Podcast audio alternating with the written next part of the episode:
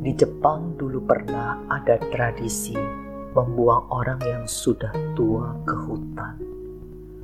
Mereka yang dibuang adalah orang tua yang sudah tidak berdaya, sehingga tidak memberatkan kehidupan anak-anaknya. Pada suatu hari, ada seorang pemuda yang berniat membuang ibunya ke hutan karena si ibu telah lumpuh dan agak. Si pemuda tampak bergegas menyusuri hutan sambil menggendong ibunya. Si ibu yang kelihatan tak berdaya berusaha menggapai setiap ranting pohon yang bisa diraihnya, lalu mematahkannya dan menaburkannya di sepanjang jalan yang mereka lalui. Sesampai di dalam hutan yang sangat lebat, si anak menurunkan ibu tersebut dan mengucapkan kata perpisahan sambil berusaha menahan sedih karena ternyata dia tidak menyangka mereka melakukan perbuatan ini terhadap ibunya. Justru si ibu yang tampak tegar. Dalam senyumnya dia berkata, Anakku, ibu sangat menyayangimu. Sejak kau kecil sampai dewasa, ibu selalu merawatmu dengan segenap cintaku. Bahkan sampai hari ini rasa sayangku tidak berkurang sedikit pun. Tadi ibu sudah menandai sepanjang jalan yang kita lalui dengan ranting-ranting kayu. Ibu takut kau tersesat. Ik ikutilah tanda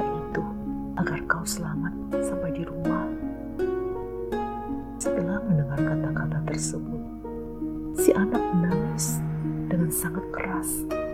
Kemudian langsung memeluk ibunya dan kembali menggendongnya untuk membawa si ibu pulang ke rumah.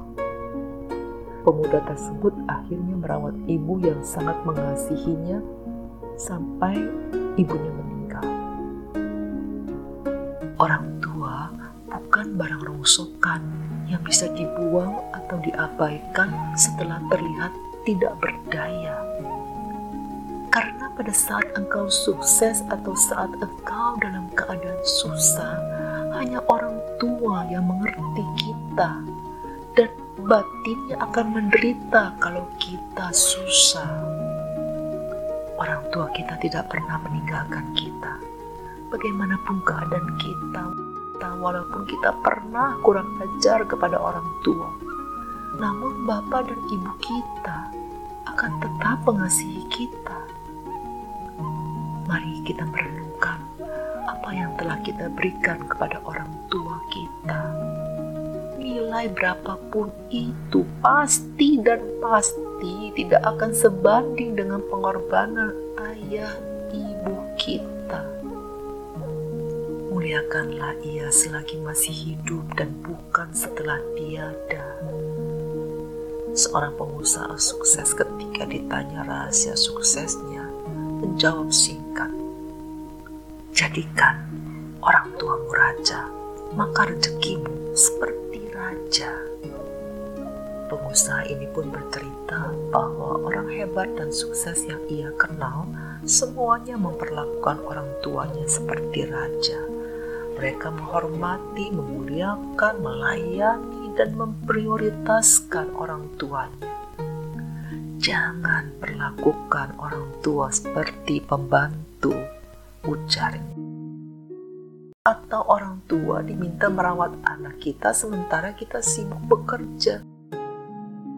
Menurut sebuah lembaga survei yang mengambil sampel pada 700 keluarga di Jepang, anak-anak yang sukses adalah mereka yang memperlakukan dan melayani orang tuanya seperti seorang kaisar.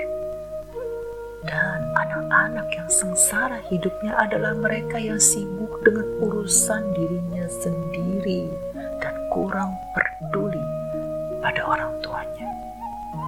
Mari terus berusaha keras agar kita bisa memperlakukan orang tua seperti raja.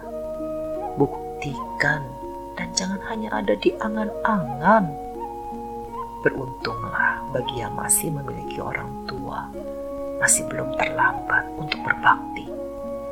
Uang bisa dicari, ilmu bisa digali, tapi kesempatan untuk mengasihi orang tua kita tak akan terulang kembali. Anak-anak yang sungguh-sungguh menghormati orang tuanya akan mengalami penggenapan segala janji Tuhan. Seperti dikatakan dalam ulangan 5 ayat 16. Hormatilah ayahmu dan ibumu seperti yang diperintahkan kepadamu oleh Tuhan Allahmu supaya lanjut umurmu dan baik keadaanmu di tanah yang diberikan Tuhan Allahmu kepadamu. Kalau Tuhan yang berjanji akan memperpanjang umur kita dan membuat baik keadaan kita, pastilah hidup kita akan baik karena senantiasa ada dalam pemeliharaannya. Saudara, Sudahkah kita menghormati orang tua kita seperti yang dikehendaki Tuhan? Amin.